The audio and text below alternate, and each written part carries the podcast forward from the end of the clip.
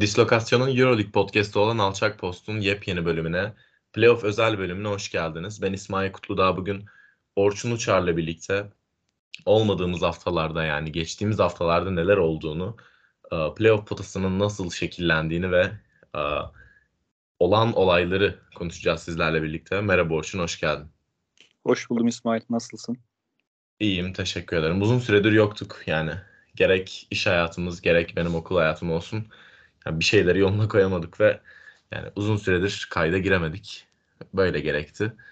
Yani uzun bir aradan sonra şimdi yeniden izleyicilerimizin yani dinleyicilerimizin karşısındayız. Playoff eşleşmelerini konuşuyor olacağız. Özlemişim açıkçası. Yani elimizde olan ya da olmayan sebeplerden ötürü haftalardır yapamıyorduk. Son kayıt tarihimiz sanıyorum 20 Mart falandı. Tam bu Rus takımlarının ihracının söz konusu olduğu zamanlardı. Yani hakikaten son kayıt tarihimizi bile hatırlamıyorum. O kadar uzun zaman oldu. Fakat yani basketbol konuşmayı özlemişim. Şu an şu an onun farkındayım ve çok heyecanlıyım açıkçası.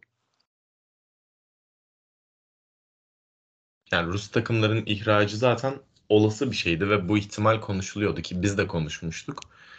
Ee, yapılan oylamada bir oyla birlikte yani bir oy fazlayla Rus takımları ihraç edildi. Ve istersen bu durumdan bahsedelim biraz. Sadece bir oy fark var ve bu oy Anadolu Efes'ten. Ya çok farklı yansıtıldı bu olay medyaya. Hani Fenerbahçe taraftarları çok farklı yorumladı bu olayı ama yani istersen bir de senden dinleyelim. Yani zaten bu Rus takımlarının ihracı oylama sonucu yapılmadı. Euroleague yönetimi 21 Mart'a kadar eğer bu Rusya-Ukrayna arasındaki savaş durumu ateşkes de dahi olsa sonlanırsa sizi yeniden lige kabul edeceğim dedi. Fakat herhangi bir ateşkes ya da barış anlaşması yapılmadığı için savaş sürüyor.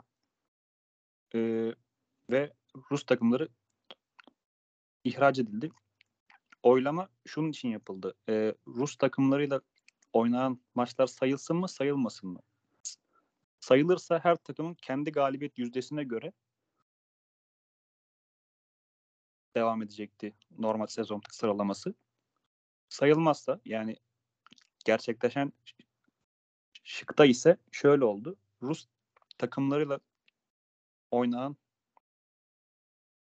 maçların hepsi oynanmamış sayıldı. sayıldı. Dolayısıyla takımların galibiyet ve mağlubiyetlerinden bir takım silinmeler oldu. Fenerbahçe ve Monaco bu galibiyet silinmesinden en olumsuz etkilenen iki ekip oldu. Efes'in verdiği oy yani burası profesyonel bir mecra. Dolayısıyla herkes kendi faydasına faydasına göre kendi çıkarlarına göre hareket etmekte özgür. Ben Fenerbahçe yönetiminin e, Ali Koç, Sertaç Komşuoğlu vesaire ya da taraftarının verdiği tepkiyi çok abartılı buldum açıkçası. Yani aynı durumda Fenerbahçe olsaydı Fenerbahçe yine kendi lehine olan şekilde oy kullanırdı diye düşünüyorum. Yani dinleyicilerimiz bu konuda beni haksız bulabilir ama benim düşüncem bu yönde. Yani, ve az önce söylediğim gibi e, Monaco'nun da 3 galibiyeti silindi. Tıpkı Fenerbahçe gibi. Fakat Monaco tüm bu galibiyet silinmesine rağmen sezonun kalanını neredeyse kusursuza yakın oynayarak 7. 7. sıradan playoff biletini kaptı. Fenerbahçe ise son 9 maçının tamamını kaybederek ve yani sahada oyun ve takım bütünlüğü olarak hiçbir şey koymayarak kaybetti. Bu yani Fener'in playoff yapıp yapmamasından çok daha önemli bir sorun bence. Yani temsilcimiz Fenerbahçe yaklaşık 8-9 sezonun ardından ilk kez playoff yapamadı. Bu Zelko Obradovic'in kurduğu, yarattığı diyeyim sarı miras, Yellow Legacy'nin de sonu oldu aynı zamanda. Fenerbahçe'yi bu yaz, bu off season'da çok ciddi, çok sağlam bir yapılanma bekliyor. Hatta ben basketbol şubesi yönetimindeki çok önemli isimlerin de bu yapılanmadan etkileneceğini düşünüyorum. Yerlisiyle, yabancısıyla, koçuyla hatta belki. Yani Djordjevic Veseli Dekolo ikilisi yokken çok daha iyi bir Fenerbahçe izletti bize. Bu dolayısıyla Dekolo ve Veseli'nin takımdaki yerlerini de sorgulatır oldu bizlere. Sonuçta Dekolo, Veseli çok yüklü kontratlara sahip iki isim ve her ikisi de yaklaşık son 2-3 sezondur e, normal sezonun belki kırılma anlarına kırılma anlarına denk gelen zamanlarda sakat oluyorlar. Özellikle Veseli. Yani sezonun 2-2,5 ayı hep sakat geçiyor onun için. Son 3 sezondur aşağı yukarı. Yani bilmiyorum Fenerbahçe taraftarıyla yönetimiyle şapkayı önüne koyup düşünmeli diye düşünüyorum. Sen ne düşünüyorsun Fenerbahçe'nin bu e, mental kırılganlığı diyeyim? Ya öncelikle oylama konusundaki hatamı düzelttiğin için teşekkür ederim. Çok uzun süredir e, kayıtlardan uzak kaldığımız için bazı hatalar olabilir. Şimdiden kusura bakmayın yani dinleyicilerimizden özür diliyoruz. Fenerbahçe hakkında konuşacak olursam yani kesinlikle sana katılıyorum ki zaten bu %100 gerçekleşecek bir şey. Bir yapılanma olacak Fenerbahçe cephesinde.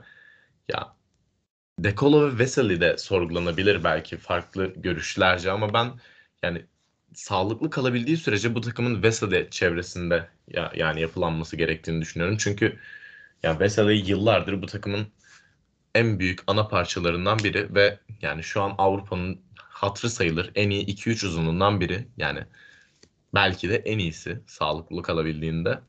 Ya benim görüşüm Fenerbahçe Beko'nun Vesely çevresinde şekillenen bir e, kadro planı olması gerektiğinde.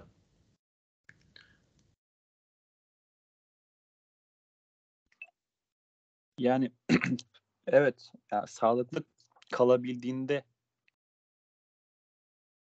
şartıyla Veseli hakikaten sayılı uzunlardan bir tanesi. Yani rahat ilk 3, ilk 5'e yazarsın fakat söylediğim gibi son 3 sezondur çok uzun süreli sakatlıklar ve her sene yaş aldığı için bu sakatlıkların e, iyileşmesi ve tam formuna kavuşması uzuyor Veseli adına. Yani Fenerbahçe'nin ciddi bir yapılanma içerisinde olduğunu olacağını düşünüyorum. Daha önce de söylediğim gibi hatta dün e, okuduğum bir haberde koç adayı olarak Trinkiere ve Itudis yazılmış. Itudis e, daha kuvvetle muhtemel gibi gözüküyor. Çünkü kendisi iyi bir koç ve Euroleague sahnesinden ayrılmak istemeyecektir. Özellikle bu Rus takımlarının biz kendi Avrupa ligimizi kuracağız siz de gelin deyip işte Efes, Fenerbahçe, Galatasaray ve Gaziantep'e davet yolladığı da herkesin malumu yaklaşık 4-5 gün önce oldu bu olayda. Yani Fenerbahçe'de de şöyle bir şey oldu. Yani taraftarın gözünden oldu elbette bu.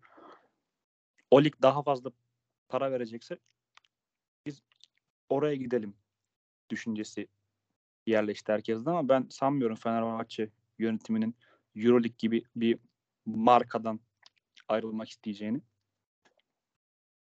Yani söylediğim gibi Trinkier olursa da şöyle olur. Yani Trinkier'i eldeki malzemeye göre çok iyi işler çıkaran bir isim. Fakat Fenerbahçe'nin bu yaz kadro olarak da yapılanmaya gideceğini düşünürsek takım kimyasını oturtması zaman alabilir ve Fenerbahçe takımı bir sezon daha playoff yapamayabilir. Yani bu ihtimalde göz önüne alırlarsa yapsınlar bu Trinkieri hamlesini. Çünkü biz milletçe sabırsızız. Yani bu Fenerbahçeliye, Fenerbahçelilere has bir şey değil. Bu hangi takım, hangi spor olursa olsun biz yeni hoca ya da yeni takım kurulduğu zaman hemen başarı olsun istiyoruz. Fakat başarı öyle bir şey değil. Zaman içerisinde büyüyen ve gelişen bir olgu. Trinkieri daha isabetli bir hoca olabilir fakat e, Fenerbahçe'nin tüm cami olarak sabretmesi de gerekebilir deyip yavaştan istersen playoff eşleşmelerine doğru yol alalım diyorum. Son olarak şey ekleyeceğim yani kesinlikle katılıyorum. Itudis çok daha tutarlı bir hamle olur Fenerbahçe için. Yani yakın vadede başarı beklenen bir ekip için yani yıllar sonra playoff potasının dışında kalmış. Yani son 10 senenin belki de EuroLeague'deki en formda takımlarından birinden bahsediyoruz. Ama yani şunu da demeden geçemeyeceğim. Trinkieri benim gerçekten Fenerbahçe'ye çok yakıştırdığım bir isim. Yani geçen sene koç değişikliği yapıldığında da yine az da olsa hani Bayern'de iyi bir sezon geçirmesine rağmen ismi anılan koçlardan biriydi Trinkieri. Ya ben çok istemiştim. Yani yine çok isterim. Yani Trinkieri, Trinkieri'yi Fenerbahçe'nin başında görmek gerçekten çok keyifli olur diye düşünüyorum. İstersen direkt playoff eşleşmeleriyle devam edebiliriz. Tabii ki. Ee, yak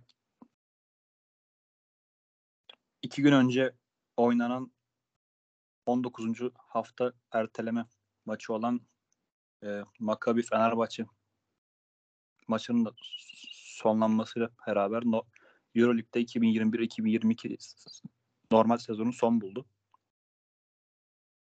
E, ve ilk 8 takım netlet, netleşmişti fakat şey, sıralamaların netleşmesi için son maçı bekledik.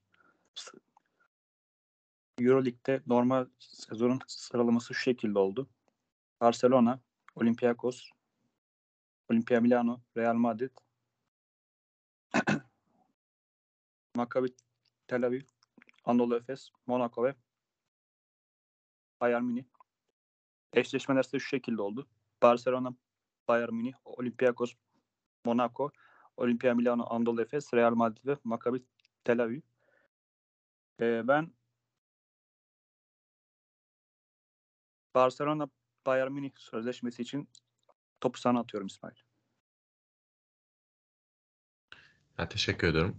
Ya, sezonun başından itibaren playoff adaylarına baktığımızda ve takımların form durumlarına baktığımızda ya Bayern Münih'in playoff yapma olasılığı gerçekten çok düşük duruyordu.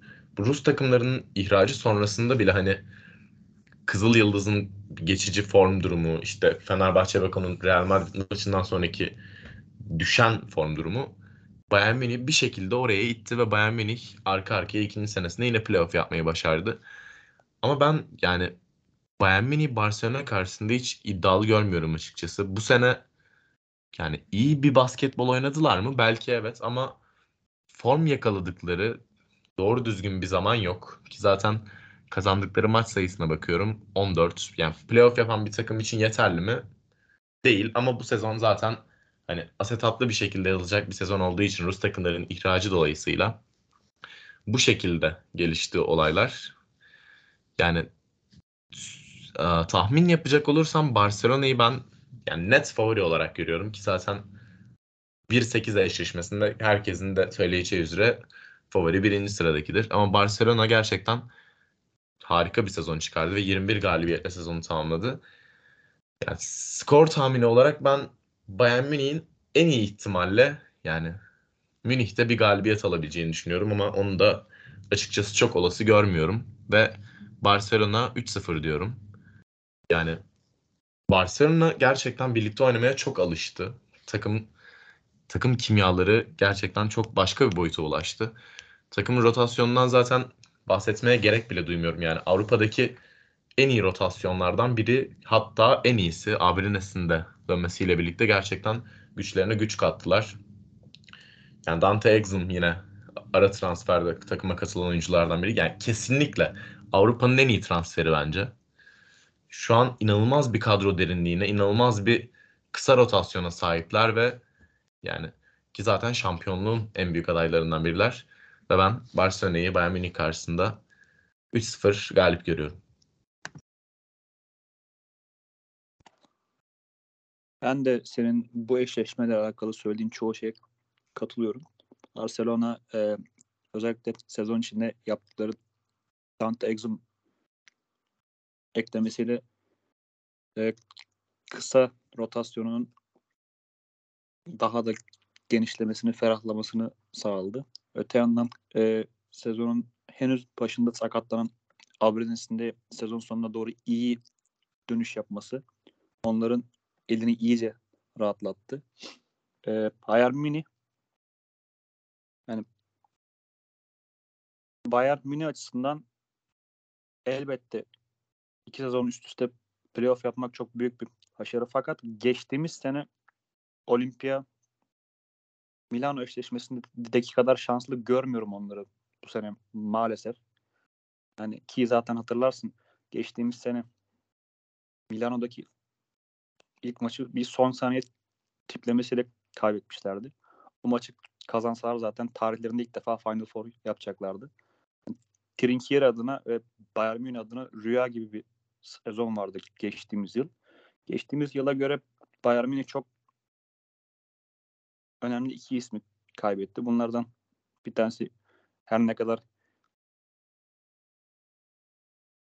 ilerlemiş bir yaşa sahip olsa da James Gist ve e, Wade Baldwin. Wade Baldwin diğer kısaların elini rahatlatıyordu. Yetmiyordu üstüne e, e, hücumda yaptığı içeri yüklemelerle, içeri drive'larla rakip savunmanın dengesini alt üst edip dış şütörlere pozisyon hazırlayabiliyordu.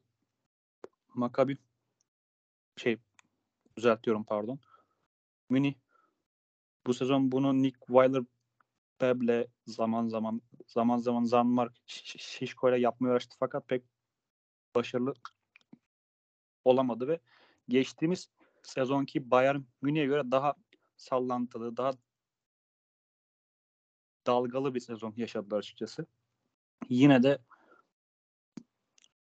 her ne kadar Rus takımlarının ihraç olması sonucu bu şansı elde etmiş olsalardı çünkü ihraçtan önce 3 Rus ekibinin tamamı playoff'taydı. Yine de her şeye rağmen Bayern Münih Bayern Münih gibi bir oluşumun, bir kulübün iki sene üst üste playoff yapması takdir edilecek bir başarı. Açıkçası ben de e, Palo'daki ilk iki maçın tartışması Barcelona'nın olacağını karantinayım fakat üçüncü maçta Bayern Münih seyirci etkisiyle sert bir basketbol oynarsa belki bir maç alabilir diye düşünüyorum. Seri için skor tahminim 3-0 ya da 3-1 diyorum. Sıradaki eşleşme olan Olympiakos Monaco için sözü sana bırakıyorum. Yani sezonun en flash ekiplerinden bir hak ya. Yani en flash ekibi belki de. Yani böyle bir beklenti kesinlikle yoktu sezon başında Olympiakos'tan. Bir diğer yanda ise yani ilk sezonunda playoff yapan Monaco. Yani şu anda Avrupa'nın en formda takımı diyebiliriz Monaco için. Ki zaten ya, yanlış hatırlamıyorsam biz en son kayda girdiğimde son 9 maçının 7'sini kazanmıştı ve yine bu form durumlarını devam ettirdiler ve son 9 maçlarının 8'ini kazandılar. 22 Şubat'ta başlayan Unix kazan galibiyetlerinden sonra. Yani gerçekten keyifli bir eşleşme olacak izlemesi. Yani tahmin yapması zor ve ben yani en çekişmeli eşleşmelerden biri olarak bu eşleşmeyi görüyorum. Olympiakos Monaco maçında bir 5. maç izleyeceğimizi düşünüyorum. Olympiakos yani zaten iyi savunma yapmasıyla bilinen bir takım. Bir diğer yanda ise Monaco var. Gerçekten yani hemen hemen her maçında 80 baremini geçen Mike James önderliğinde çok iyi hücum eden bir takım. Yani burada önemli olan hangi takım diğerine uyum sağlayacak? Yani bu 5 maç genelinde hangi takım diğer takım gibi oynamak zorunda kalacak? Biraz da belirleyici faktör bu olacak. Yani Yunanistan'daki ilk iki maç gerçekten çok kritik. Monaco oradan bir maçı çalması dahilinde yani çok farklı şeyler konuşabiliriz. Yani bilemiyorum şu an yapacağım tahmin ne kadar tutarlı olacak ama ben Olympiakos'u bir tık önde görüyorum ve yani Olympiakos'un 3-2 kazanacağı kanaatindeyim.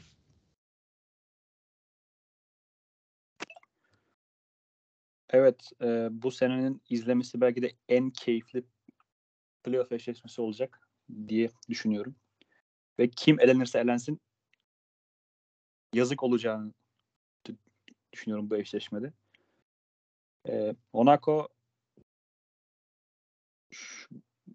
21-22 sezonu playoff'ların en çaylak ekibi. Euroleague'deki ilk yıllarında playoff yapma başarısı gösterdiler. Yani çok patlayıcı bir ekip. Rahatlıkla 100 sayının üstüne çıkabiliyorlar. Ee, James, Hall, Boattara, Andusic, Bacon yani e, Mote Yunas bu saydığım misli bu saydığım isimlerin isimlerin hepsinden çok rahatlıkla çift tane skor katkısı alabiliyorlar. Hem sayı hem asist olarak diyeyim. Toplamda diyeyim. Öte yandan yaklaşık yanlış hatırlamıyorsam ya 4 sezon ya 5 sezondur playoff'un uzağında kalan Olympiakos deyim yerindeyse sahalara geri döndü. Ait olduğu yerde diyeyim. Ve harika bir normal sezon oynayarak senin de söylediğin gibi. Yani herkes Olympiakos'un bu sezon biraz daha derli top oynayacağını düşünüyordu. Fakat hiç kimse hiç kimse sezonu ikinci sırada bitireceklerini düşünmüyordu açıkçası normal sezonu.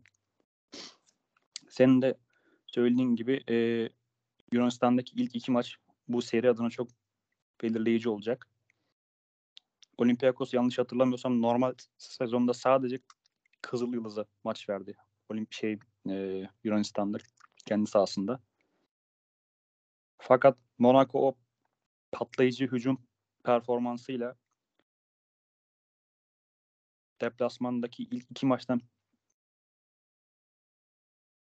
bir maç dahi çalarsa seri çok farklı yerlere gidebilir ve senin de söylediğin gibi rahatlıkla 5. maçı izleyebiliriz bu seride. Ben yani sağ avantajı ve e, buraları oynama alışkanlığı sebebiyle Olympiakos'u bir adım önde görüyorum fakat yani hiçbir maç oynanmadan kazanılmıyor ya da kaybedilmiyor. Yani Monaco şurada elense bile gönüllerin Final Four'unda oynayacaktır diye sözlerimi noktalamak istiyorum ve temsilcimizin olduğu eşleşmeye geçmek istiyorum. Milano Efes eşleşmesi için söz sende İsmail. Devam etmeden önce şeyi sorayım yani Olympiakos Monaco eşleşmesi için senin herhangi bir skor tahminin var mı nihai olarak? Çünkü yani eşleşmeler sona erdiğinde hepsini bir karşılaştırırız, güler, güler eğleniriz. Yani skor tahminini özellikle söylemedim. Fakat seri her türlü 5. maça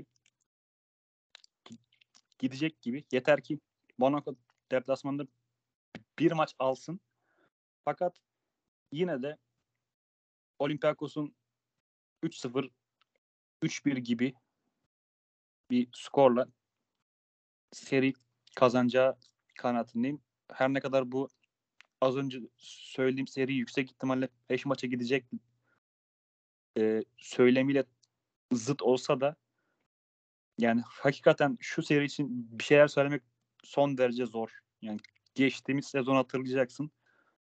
Barcelona yine normal sezon lideriydi. 8. sıradaki Zenit ile eşleşti ve Zenit kök söktürdü. Yani deplasmandaki ilk maçı çaldı. Yetmedi. E, St. Petersburg'da seri 2-2 yaptı. Ve e, Barcelona'daki son maçı da çok e, talihsiz hatalar serüveniyle kaybetti diyebiliriz. Monaco'nun başına da geçtiğimiz sezonki Zenit'in başına gelen şeyler gelirse zaten yapacak bir şey yok. Söylediğim söylediğim skorla sonlanır. 3-0 ya da 3-1. Ben 3-1 Olympiakos diyorum. Yani Monaco'ya da bu normal bu ha- harika oynadıkları normal sezonun hakkında bir maç hediye ederek diyeyim.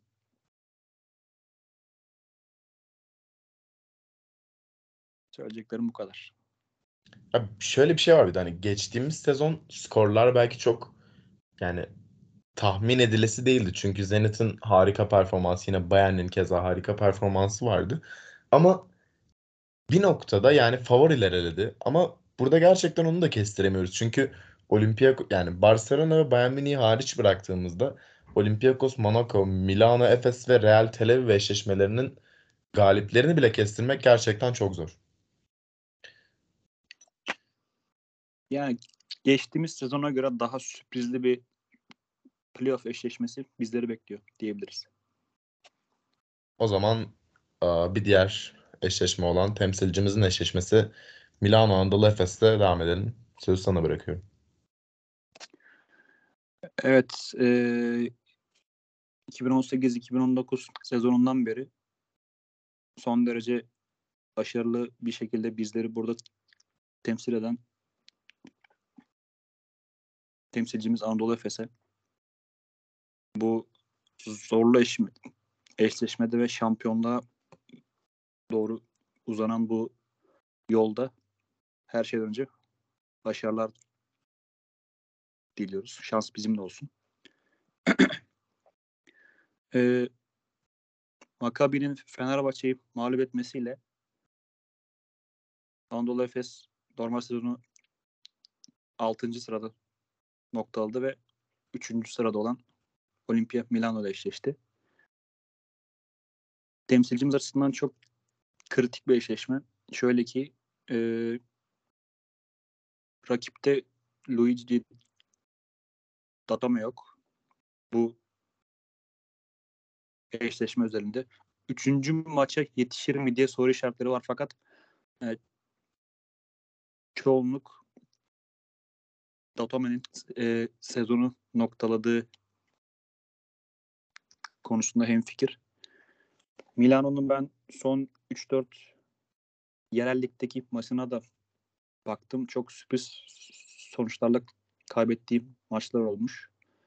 Bu belki takımı Final e, Final Four yolundaki bu önemli Anadolu Efes eşleşmesine hazır tutmak herhangi bir e, sakatlık olmasını engellemek adına yapılmış bir önlem. Öte yandan temsilcimizde hiç için sakatlıktan dönecek olması yani birkaç hafta maç yapamadı. Euroleague'de 3 maç kaçırdı. Basketbol Süper Ligi'nde de sanıyorum 2-3 maç kaçırdı yine.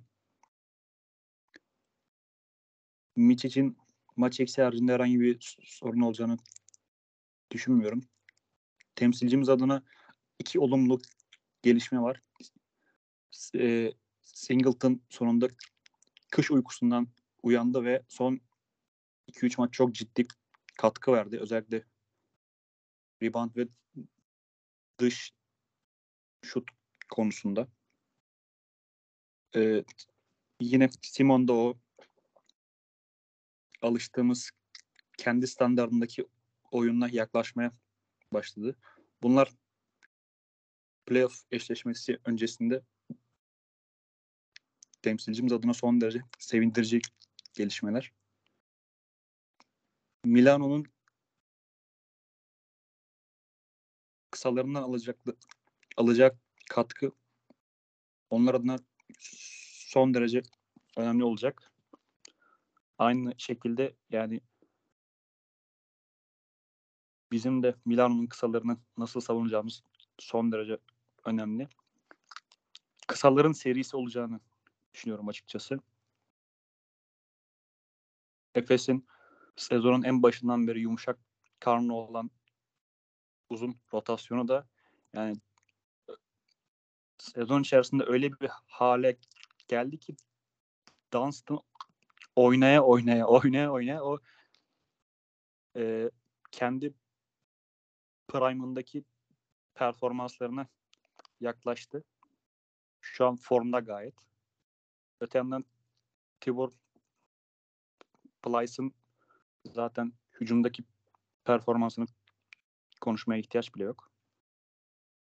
Seri skor tahmini yapıp sürü sana bırakacağım. Çok uzun konuştum bu seriyle alakalı. Temsilcimizin içinde olduğu seri olması sebebiyle.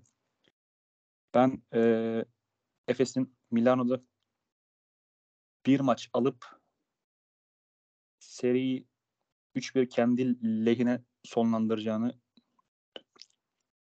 düşünüyorum. Daha açık şekilde söylemem gerekirse istiyorum. Canı gönülden istiyorum. Yine bir Türk takımı Final Four'da olsun istiyorum. Deyip sözü sana bırakıyorum bu seriyle alakalı.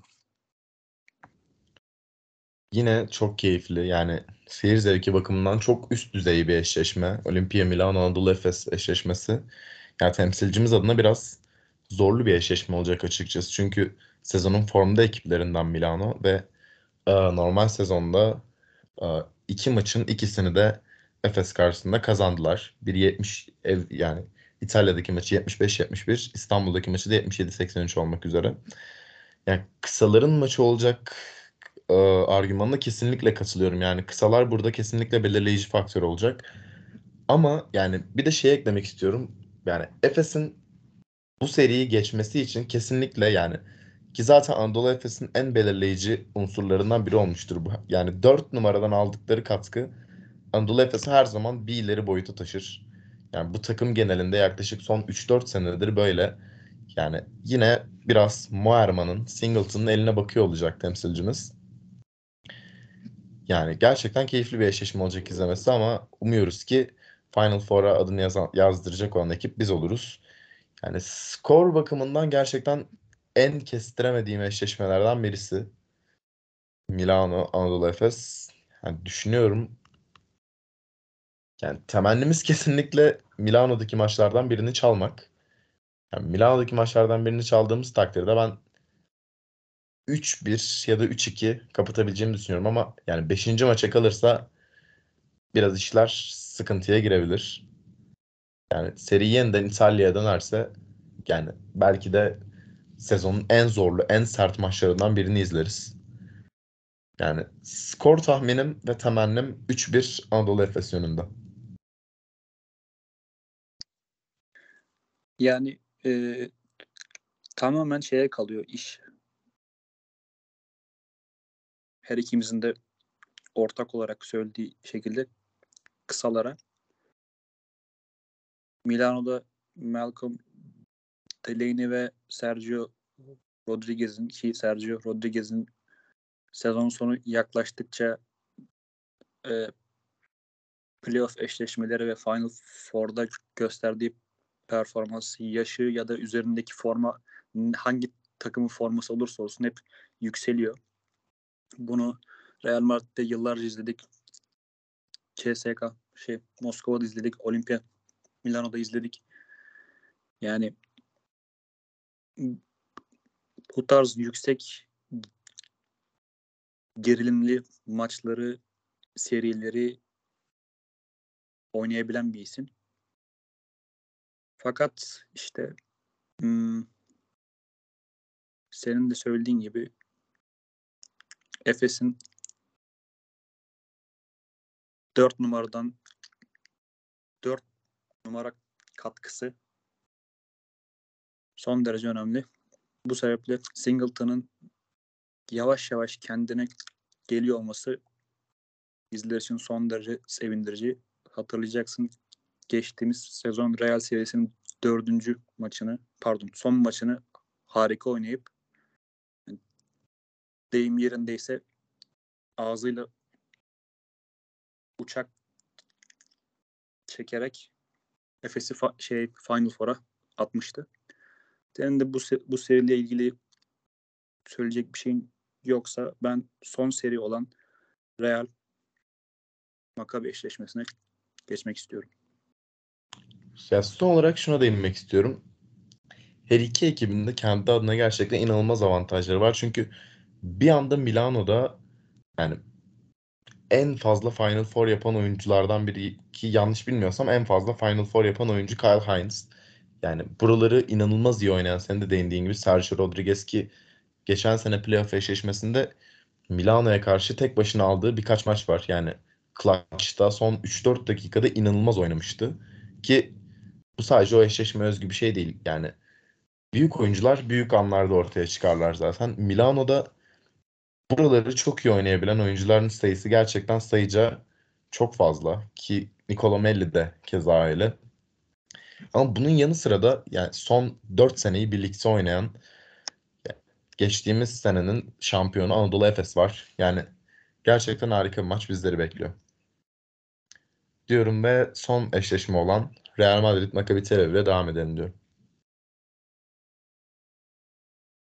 Tabii e, yine Maccabi'nin yükselen formuyla diyeyim Spyro, Spyropoulos kovulduktan sonra e, Euroleague'deki son 6 maçının tamamını kazanan bir Maccabi. Kendini seneler sonra playoff'a attı ve oldukça iyi bir sıralamadan attı. Rakip Real Madrid son derece zor bir eşleşme Maccabi adına. Çünkü Maccabi hem Real kadar playoff yapmadı totalde hem de Maccabi şampiyon oldukları 2013-2014 sezonundan beri yani sürekli olarak playoff yapamadı. Zaten yanlış hatırlamıyorsam son 4 sezondur falan belki daha da fazla yapamadılar playoff. Bir arayış bir e, sallantılı bir e, evre oldu onlar için bu son 4-5 sezon. Öte yandan Real Madrid yani çok da eşleşmek istem istemeyeceğiniz bir ekip. Playoff serilerinde ya da Final Four'da.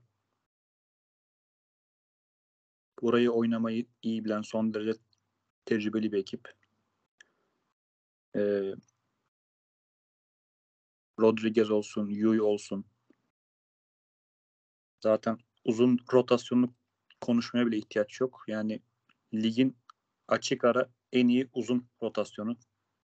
Poirier, Yabusele ve Tavares. Yani Tavares'in ben yine bu sezon Euroleague en iyi peşine seçileceğini çok yüksek ihtimalle görüyorum açıkçası. Real Madrid cephesinde kısa rotasyonu sıkıntılı fakat onu da Hanga'yı oyun kurucu pozisyonuna çekerek hallettiler gibi. Örter'in kadro dışı kaldığını hatırlatalım. Ee, bırakıldığını hatırlatalım daha doğrusu.